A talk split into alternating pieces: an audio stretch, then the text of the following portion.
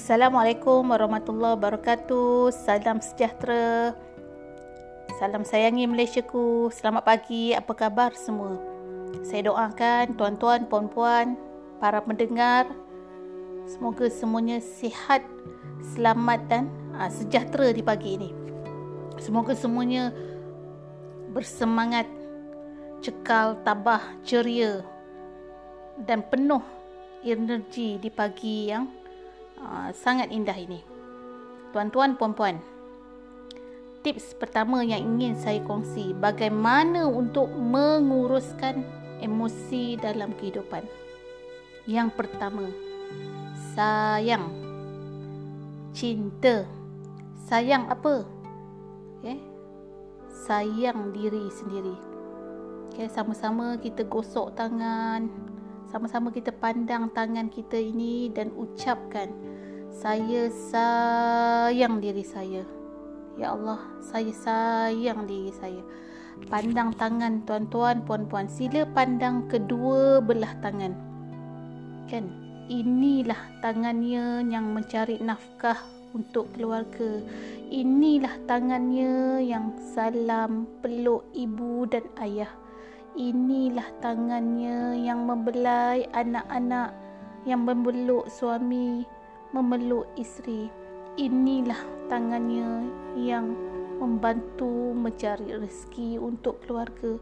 Inilah tangannya yang memasakkan makanan untuk keluarga. Inilah tangannya yang menguruskan rumah tangga. Inilah tangannya yang berusaha membahagiakan keluarga. Pandang tangan kita ini. Pandang dalam-dalam renung tangan kita ini. Sayang tak kita dengan tangan ni? Sungguh kita sayang. Inilah tangan yang paling banyak berjasa untuk kita. Siapakah pemilik tangan ni? Kita justru sayanglah pemilik tangan ini. Dan sayang diri sendiri.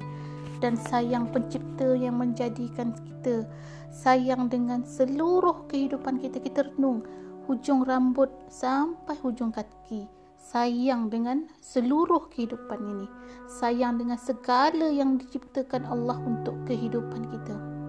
Sayang sebut dalam hati saya sayang diri saya.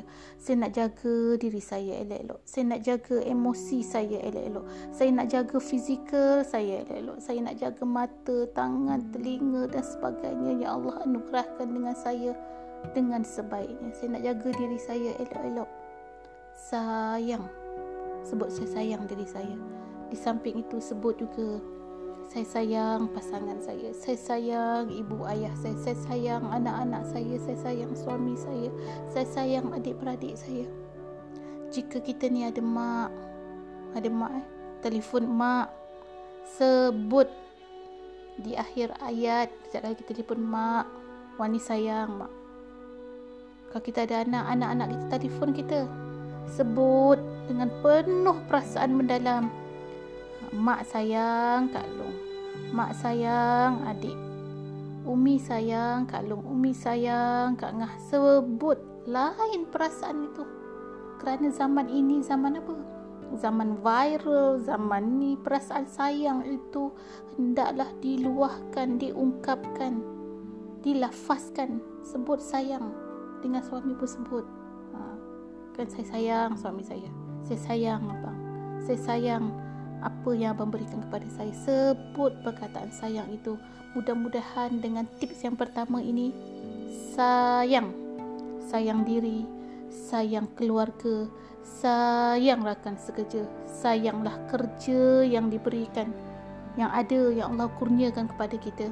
Dan sayanglah seluruh aspek kehidupan yang diciptakan Allah dalam kehidupan kita. Mudah-mudahan dengan menyayangi diri, dengan menyayangi insan lain, dengan memberi kasih sayang kepada yang lain, kita mampu menguruskan emosi kita dengan baik. Best, baik emosi, sihat tubuh. Kerana apa? Kerana pemimpin yang berjaya mengawal emosi pasti berjaya mengawal organisasi. Wanita yang berjaya mengawal emosi pasti berjaya mengawal lelaki dan lelaki yang berjaya mengawal isteri pasti berjaya Lelaki yang berjaya mengawal emosi pasti berjaya mengawal isteri. InsyaAllah semoga bertemu lagi dalam tips yang seterusnya. Baik emosi, sihat tubuh.